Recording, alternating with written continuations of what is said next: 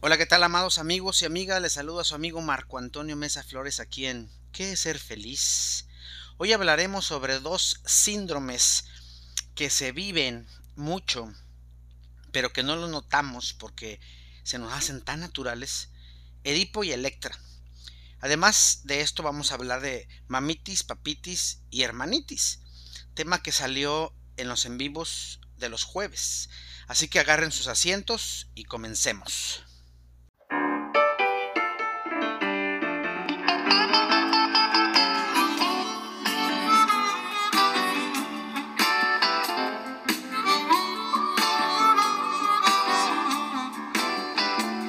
Que lo primero que debemos hacer es poner fin o definir de qué estoy hablando yo para que todos ustedes que me escuchan sepan de qué hablo. Sigmund Freud, padre del psicoanálisis, decía que los hombres normales, o sea, aquellos que se rigen de normas, buscan a una mujer que se parezca a su mamá, debido a que estaban o están enamorados de ella. Esta idea la sacó de la historia de, Edipo rey de los griegos, en donde se cuenta que la pitonisa o la profeta dijo que el rey, más bien que el hijo del rey mataría a su padre cuando éste creciera y se casaría con su madre Yocasta, cosa que según el cuento o la leyenda pasó. Según Freud, los niños comienzan a sentirse atraídos por la madre, por lo que desean su atención, al grado que pueden decirle cosas como cuando seas grande, cuando yo sea grande me casaré contigo. Eres mía, nadie te quiere o te ama, según sea la educación, como yo, etc. Como una etapa de enamoramiento, pero un enamoramiento tierno, dulce. Llega al grado que si no se pone el límite de parte de ambos padres, el niño puede desafiar al padre, diciéndole que él es el novio de mamá, que su mamá le pertenece. Pues el niño ve como amenaza a su papá. Hay varias películas mexicanas que hablan de esto. Eh, hay una como que se llama como eh, para partirte la madre, nadie como tu familia, y hay otra que se llama Caín, que hablan de el complejo de Edipo y en este caso de un Edipo muy grande. Mientras que el síndrome o complejo de Electra lo dijo Carl Gustav Jung, padre de la psicología profunda. Y quiero dejar muy claro que no fue ni estudiante, ni aprendiz, ni nada de eso de Freud como mucha gente cree y a veces hasta dicen que fue. No, Jung y Freud fueron colegas, hasta que Freud se sintió más grande o más inteligente o sabio que Jung, y a este le molestó la actitud que tomó Freud y por eso decide Jung disolver la amistad que tenía con él. Electra era la hija de Agamenón y Cletemestra, rey y reina de Miseas. Dice la leyenda que después de la guerra de Troya, la madre de Electra, o su amante, no se sabe, o ambos, matan a Agamenón. Entonces Electra decide que su madre y el amante deben morir. Entonces, ¿qué hace Electra? Anima a su hermano Orestes para que él vengue a su padre y entonces mata a, la madre y al amante. Entonces, como podemos ver, el complejo de Electra es muy parecido al complejo de Edipo, pero no es igual. Jung decía que el vínculo emocional que hay entre hija y madre es más estrecho que el que existe entre hijo y padre, por lo que el síndrome o el complejo de Electra suele quedar más disimulado, pues el grado de apego es mayor y compensa la rivalidad entre madre e hija. De igual manera, la niña le dice al padre que él es su novio, que nadie lo quiere o lo ama como ella, que se casará con él, y ser al padre como si realmente tuviera una, una relación amorosa con él. De la misma manera hay que poner límites tanto el padre como la madre. Los límites no se pueden poner así como así, pero hay que ponerlos. Para Electro, para Edipo es lo mismo. No hija, no hijo. Ella o él es mi novio, no el tuyo. No, ni me pertenece ni te pertenece. Él o ella quiere estar conmigo, porque yo soy su esposa, su esposo, yo soy su pareja, yo soy su novia, no tú.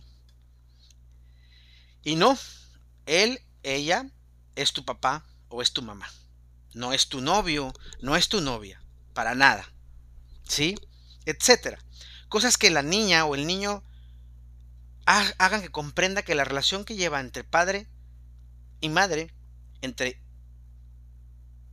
hijo e hija, son diferentes. ¿Sí? La relación que llevan papá y mamá es de ellos y es una relación de amor de pareja.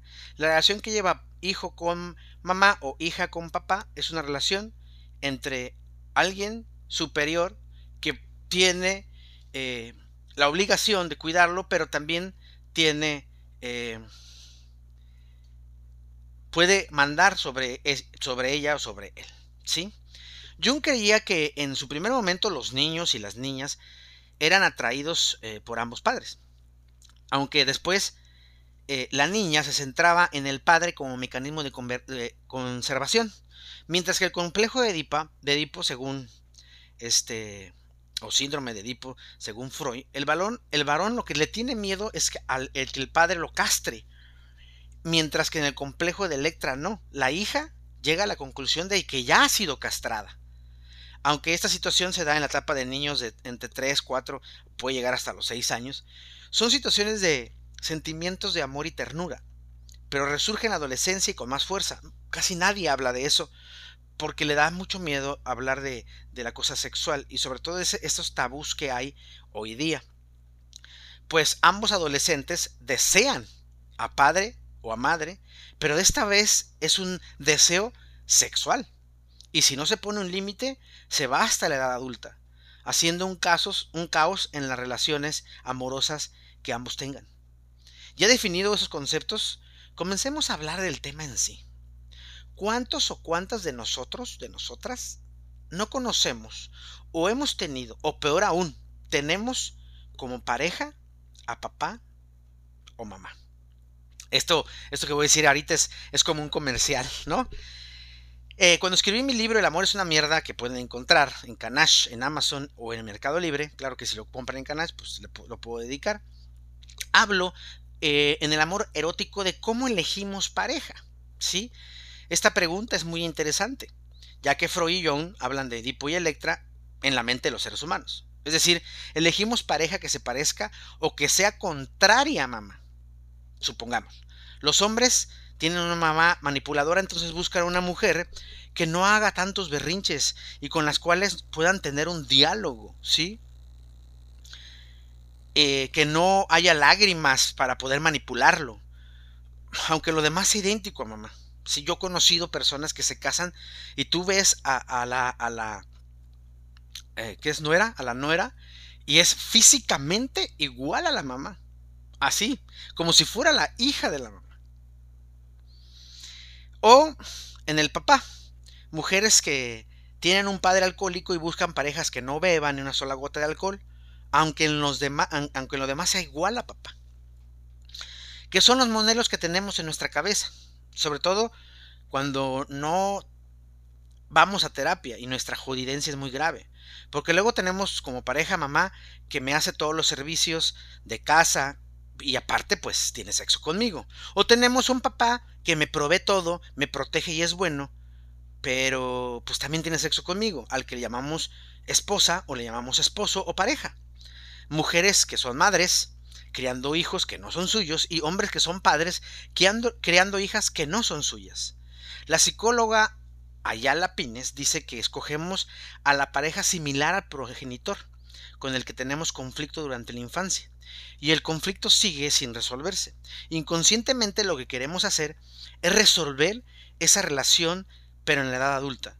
Esa relación que tuvimos con papá o con mamá cuando ya somos grandes. Y también puede pasar en parejas homosexuales. No crean que, nada más en heterosexuales. Eh, pero Herbie Hendricks dice que elegimos pareja que haya sufrido traumas similares a los nuestros durante la infancia y que estén estancados en esa misma fase de desarrollo. ¿Para, ¿Para qué? Pues para que podamos sacarlo o que él nos saque o ella nos saque de ese lugar. Theodore Reich eh, creía que los hombres y mujeres eligen pareja que satisfaga una necesidad importante en ellos, incluyendo las cualidades de las que carecen. En palabras de Reich, dime a quién amas y te diré quién eres, y sobre todo, quién quieres ser. Alberto Espina hace un aporte en la Universidad del, País Vasco sobre la elección de pareja y nos dice que cada sociedad tiene sus propios modelos de selección de pareja. Y habla que si la pareja es elegida en el mismo grupo social, que se llama endogamia, o si es elegida fuera del grupo, la exogamia. La endogamia se define por una misma raza, religión, etnia, clase social y residencia, como los menonitas. Y la idea es mantener el grupo, casarse con alguien fuera de la tribu o de la etnia, la exogamia, es alta traición y se castiga con el olvido del miembro. La excomunión, no, sí, de, de la persona, la excomulgan, sí. Además de esto, nos habla de cuatro formas de elección de pareja que podemos leer eh, eh, en el libro. El amor es una mierda. Y dice, número uno, el matrimonio convenido, donde son los padres quienes dicen con quién se casará el hijo sin el consentimiento de ellos, porque esto es un negocio.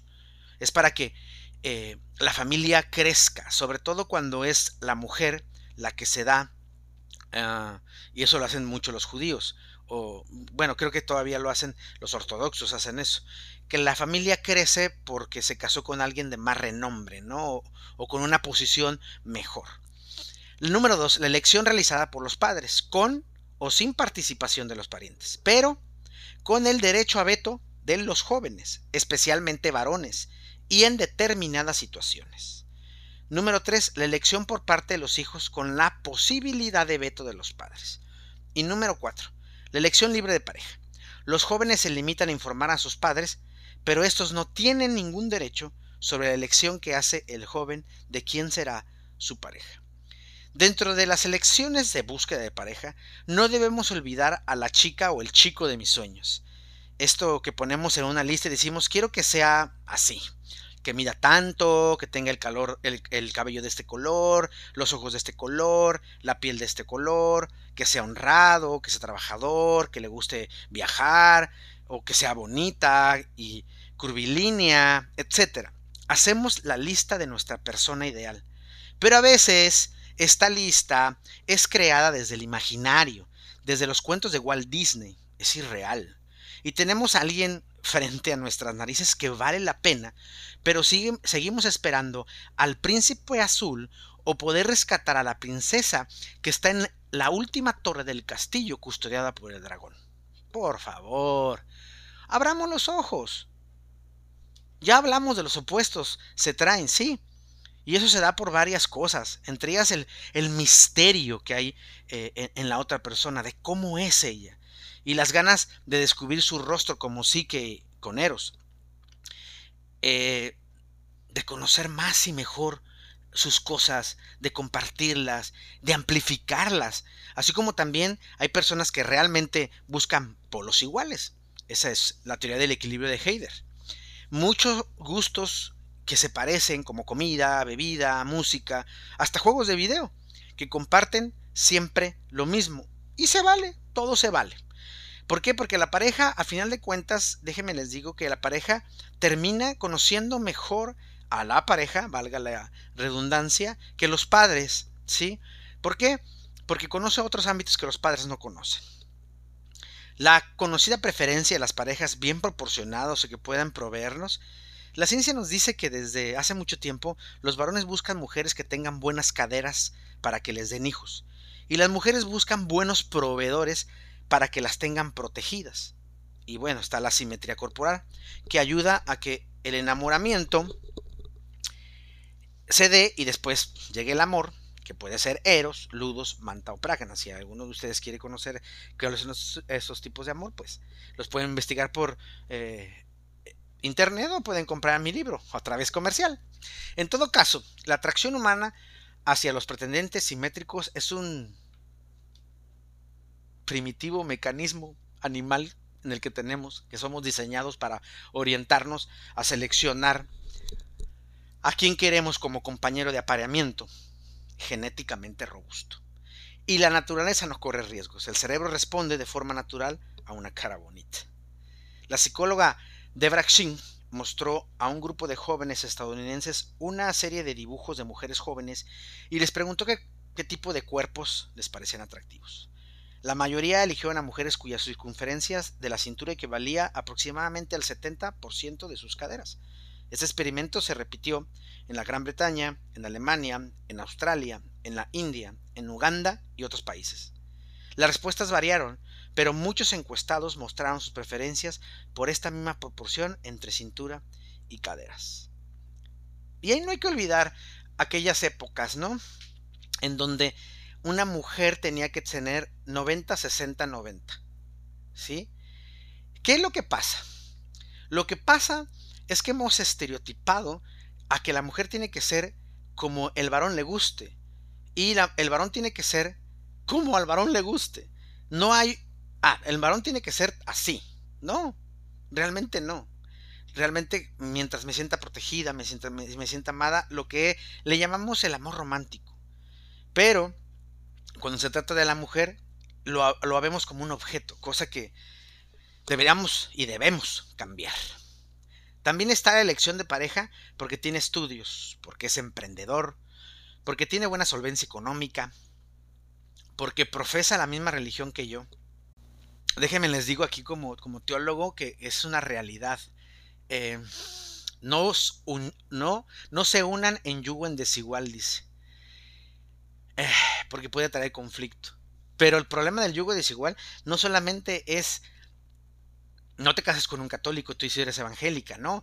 Eh, si tú eres pentecostal, no te cases con un bautista. Si tú eres bautista, no te puedes casar con un presbiteriano, porque van a tener conflictos. Pero el yugo desigual no habla de eso, y no voy a meterme aquí en el asunto eh, fuerte. Solamente quiero que la gente piense y que vea que mucha gente se casa porque él profesa, él tiene la misma religión que yo. Otra de las formas en las que el hombre, sobre todo, escoge parejas es porque ¿Quién quiere ser salvada?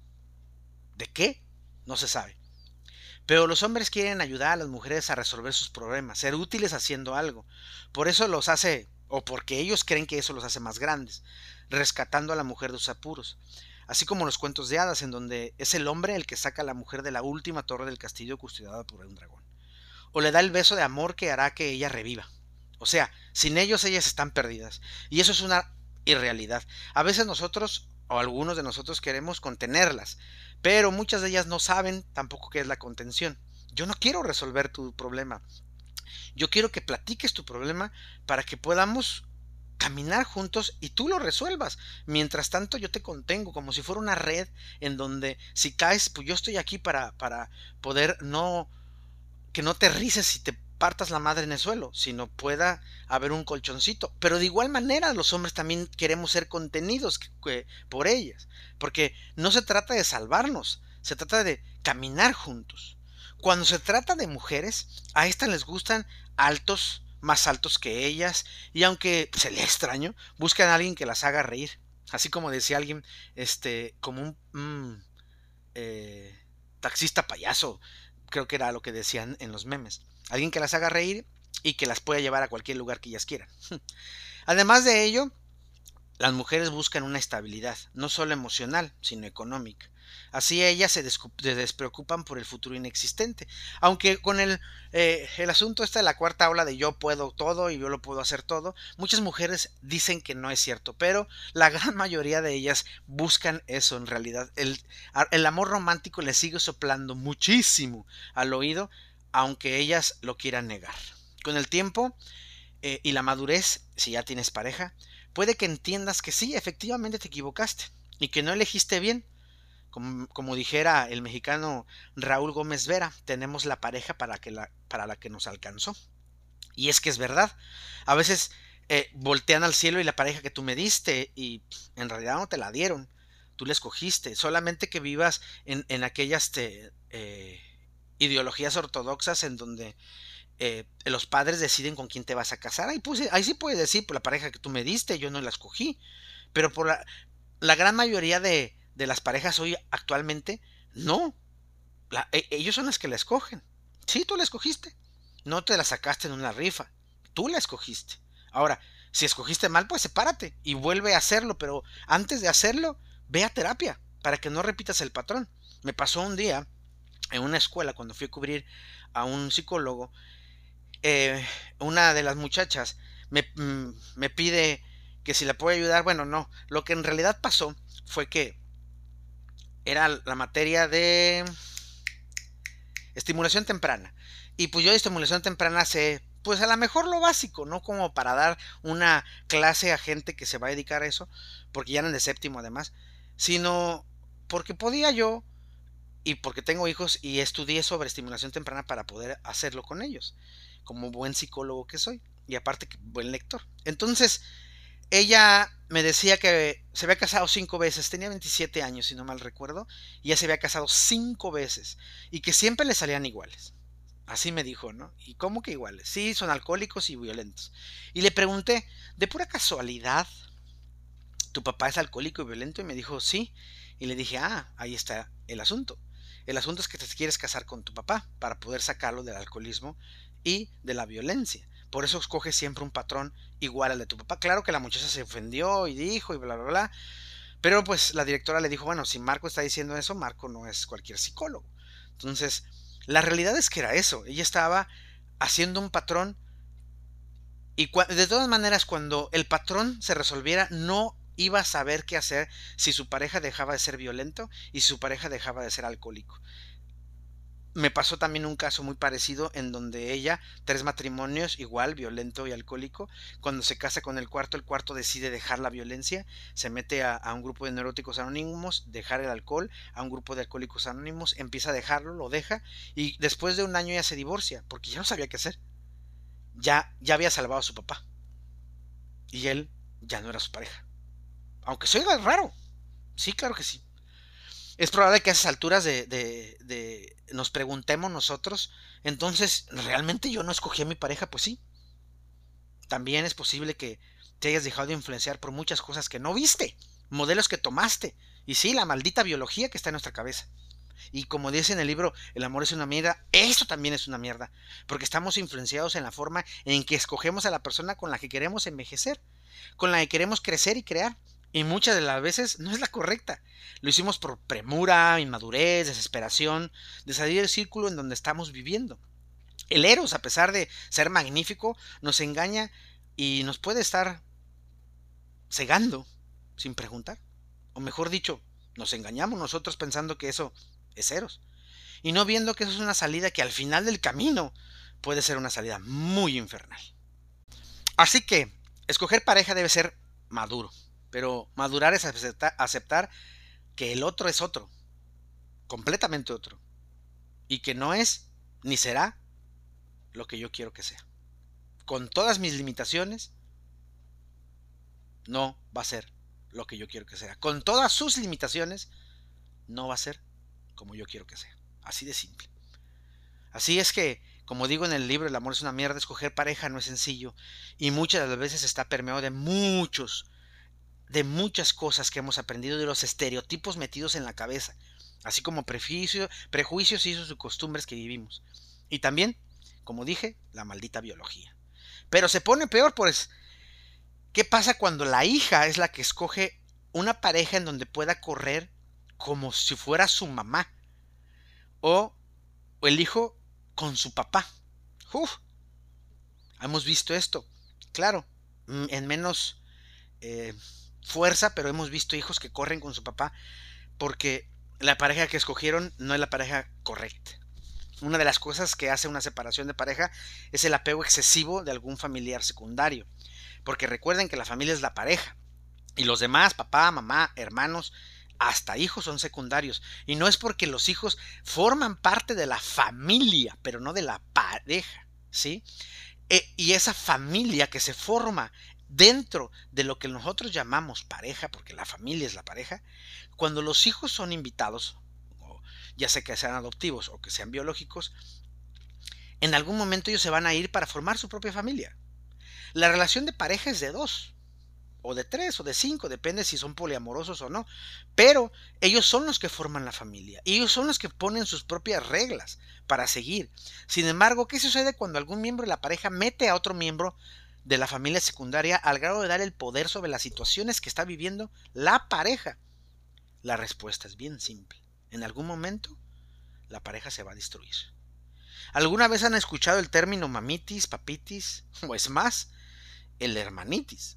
La terminación itis quiere decir inflamación, es decir, la inflamación de mamá, de papá e incluso de hermano o hermana. Ese término se emplea cuando una persona no tiene la capacidad o no quiere tenerla de decidir sobre su propia vida y por ende busca, necesita y promueve la aprobación de mamá, de papá o de hermanos o hermanas para cualquier cosa que tenga que ver con su vida, incluyendo las cosas de pareja, cosa que destruye el vínculo de pareja. Y estas son algunas de las que pueden suceder. Número uno, no quiere tomar decisiones, no importa qué mínimas sean, no quiere ser responsable de aquello que va a decidir.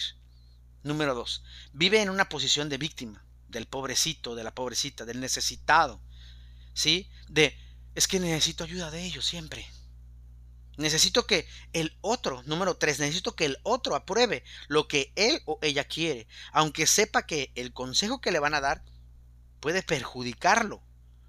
Número cuatro, llega a comparar a mamá, papá o hermanos con la pareja. Cosas como, mi mamá cocinaría de esta forma, mi papá lo haría de esta manera, mi papá sí me, sí me llevaba, mi mamá me hacía lonche o comida para llevar al trabajo. Mis hermanos siempre estaban, estaban ahí para escucharme y me echaban porras.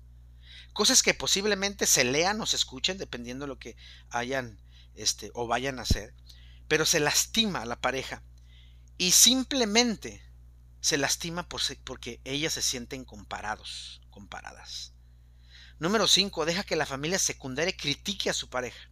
O lo que es peor, se mete en cosas que no debería ser decisiones de ellos. Y que sean decisiones de la pareja como eh, educar a los hijos, dónde vivir, cómo vivir, qué vida llevar, con quién hablar, situaciones económicas, etc. Cosas que son de dos se vuelven de tres o más secundarios a la pareja. 6. Distanciarse de madre, padre o hermanos para vivir una vida en pareja puede causar pavor. Pero algún miembro de la pareja, si siente ese pavor, lo que, hace, lo que trata de hacer es inmiscuir a cualquiera de la familia secundaria para sentir que ésta está siempre con ellos. Y eso le va a dar estabilidad. Y tengan cuidado porque a veces no solamente eso, sino buscan vivir cerca de casa de los padres para poder correr cuando hay una discusión de pareja. No hay, el 7 es, no hay una personalidad definida en ese tipo de personas. Por ello buscan que los padres o los hermanos les den esta personalidad. Cuando se padece de mamitis, papitis o hermanitis, el que lo padece o la que lo padece siempre estará al pendiente de las necesidades de la familia secundaria. Es más, van a escuchar la idea de mi familia esto o mi familia e, aquello. O lo que es peor, es que no quieres a mi familia, sin entender que la familia es la pareja. Los otros son secundarios, no los puedes inmiscuir. Un estudio llamado La influencia de los, suegros en, el cambio en el éxito marital, presentada por Chalandra M. Bryan, Rand D. Conger y Jennifer Megan, escrito en la revista de Matrimonio y Familia, en el número 63, mes 3, páginas 614 a 626, que pueden ver en, el documento que se sube en mi página en Marco Antonio www.marcoamesaflores.com ahí viene el documento y dice tres de cada cuatro parejas experimentan problemas significativos con sus suegros destacando que el 60% de las mujeres suelen presentar diferencias con sus suegras. La queja típica es que los suegros son dominantes, agresivos e irrespetuosos, aún con los límites puestos. Ellos, los, suegros, ponen presión para tener hijos, para buscar tener mejor eh, oportunidades, para tener autoridad en el hogar de la pareja. La madre o padre tendrá la creencia que nadie es suficiente para su hijo y también te van a decir cómo se deben educar a los hijos, cuáles son los roles que deben de vivir en la pareja, cómo es que deben administrar su dinero, hasta cómo deben de tener sexo si, si se meten demasiado, ¿no? ¿Conocen a personas que no quieren que sus suegros o sus cuñados tengan el cuidado de su hijo, pero exigen que su madre, su padre o su hermano o hermana sea quien lo cuide? Pues también esto es papitis, mamitis y hermanitis. Al cerrarse tanto y no ver más allá de la nariz, van a creer que ellos son los buenos, mientras que los tuyos no son malos. O lo peor, son malísimos. Pero si no son malos, pero no son aptos para cuidar a mi hijo, para cuidar a mi hija. Pero también hacen que esto separe a la pareja. Este tipo de comportamientos hacen que la pareja se aleje. ¿Por qué? Porque no se siente incluido, no se siente con confianza. Pero ¿qué pasa en realidad? Ese tipo de, personas han tenido papá, mamá o hasta hermanos dominantes que los han sobreprotegido al grado que en los miembros de una pareja ellos se vuelvan inútiles, pues no saben, no saben cómo enfrentarse a la vida y mucho menos saben cómo desarrollar las herramientas adquiridas para salir adelante. De ahí que tenemos hijos que no administran su cartera y es mamá o papá o incluso hermano o hermana el que lo hace.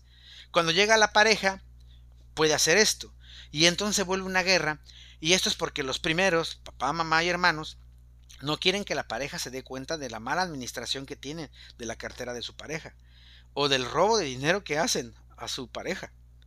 La mamitis, papitis o hermanitis habla de la falta de crecimiento de parte de las personas. Pero cuidado. El hecho de que mamá, papá o hermanos administren mi cartera no quiere decir que yo tenga mamitis, papitis o hermanitis, no. Porque cuando llega la pareja, lo que hace la pareja es, ah, mira, aquí está mi cartera y se la da a la pareja. Quita su cartera para que la otra persona la maneje. ¿Sí? Y eso es porque a lo mejor a él o a ella no le gusta administrar su, dinero. Y no tiene problema alguno porque otro se lo administre. Y prefiere que otro lo maneje. ¿Por qué? Porque él no quiere. Por lo que tú quieras y mandes. Él no quiere manejar su, su, cartera. Mejor la delega. Y eso no hace que tenga mamitis, papitis o hermanitis. Tenemos casos donde él o ella es agresivo con suegros o con hermanos.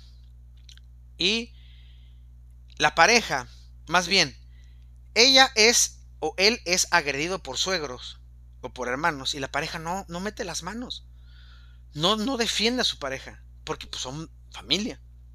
Y es ahí donde dices, no, ellos son familia secundaria. Cuando alguien decide tener una pareja con la cual deseas, admiras y planeas, la familia se convierte en un vínculo de que ellos hacen. No importa si eres hetero, homo o poliamoroso. La familia es lo que se hace en ese vínculo. Los demás son secundarios y por, ende tienen que ser un apartado. Y cuando uno de ellos, de los secundarios, agrede a mi pareja, yo debo saltar a defenderla. ¿Sí? Yo debo eh, saltar a, a ponerles un alto. Si mi pareja lo hace, genial. Pero yo tengo que estar a su lado, poniéndome de su parte, porque eso es precisamente ser pareja. Sin embargo, tenemos relaciones con él o ella, no da un paso sin mamá o papá, e incluso los más jodidos, si sus hermanos se meten, y en donde la figura de pareja no existe, no es la segunda prioridad, sino son los padres o los hermanos la segunda prioridad. Y digo la segunda porque la primera debe ser uno mismo, y después tiene que ser la pareja y no los hijos, porque a los hijos no los escoges, a la pareja sí. Debe dejar de, eh, romantizar la idea de que él o ella es así porque así lo educaron, es tonto. Ya no hagan eso. Que se reeduque y que aprenda a ser pareja. No se pueden traer a terceros o cuartos a la vida de la pareja. Eso es una alta traición a la pareja. Esto no se es leal. Y sí, también es infidelidad. Ahora, que no se confunda aquello de defender a mi hijo, a mi hermano. No, no, no, no. Muchas de las veces existen abusos de parte de la pareja y si mamá, papá o hermanos defienden al miembro secundario de la familia, es normal y hasta es leal. Y ahí no hay mamitis, ni papitis, ni hermanitis. Hay redes que, que contienen, que defienden y que, y que hacen que la persona agredida eh, sea contenida y así deba ser una relación de familia, aunque esta sea secundaria. Debe ser así. Debe ser una, una relación en donde, donde se busca el cuidado del otro o de la otra. Ahora, pregúntate, ¿vivo con Edipo? ¿Con Electra? ¿Tengo una relación donde mamá, papá y hermanos son los que manejan mi relación? ¿Qué hago? Pues yo te recomiendo que si vives en una relación o tienes charlas complicadas, pone las cartas sobre la mesa, o te quitas de cosas y terminas esa relación que solo va a causarte daño a ti y a la que tú crees que es tu pareja. Y no solamente eso. Si tú no arreglas esa situación, vas a seguir fomentándote y fomentándolos a que ellos se metan. ¿Sí? O fomentando la idea de mi mamá, como dice Ricardo Arjona, ¿sí? Ayúdame Freud, porque la mujer que a mí me dijeron que tenía que ser es completamente diferente a la que yo, yo tengo. Y eso es una realidad. Si tú quieres tener una pareja, debes ser una persona consciente de quién es tu pareja y trabajar, como ya lo dije, para poder tener una pareja tienes que desearla, tienes que admirarla y tienes que tener planes a futuro con esa persona. Por lo demás, amigos míos, los dejo. Este, les doy un abrazo enorme, sanador, muy nuestro. Búsquenme en todas las redes sociales, en todas soy Marco Antonio Mesa Flores. En Facebook mi foto de perfil es Buda Jesús y Krishna en un puente y la foto de atrás es un letrero de advertencia bien divertido. Instagram y TikTok es una camisa blanca bien linda y en Twitter es una camisa es una camisa azul de Canache eh, con una foto mía o en www.marcoamesaflores.com, ahí está mi blog, pregúntale a Marco, donde pongo todos los podcasts que subo, pero aquí vienen las fuentes de donde saqué la información de mis temas. O en mi correo electrónico, reverendo-czy.hotmail.com, y si son muy buenos para leer, tengo mi columna Camina conmigo en www.primeravueltanoticias.com en la sección de colaboradores. Y recuerda, mi voz, mi voz irá contigo. Te mando un abrazo cósmico. thank you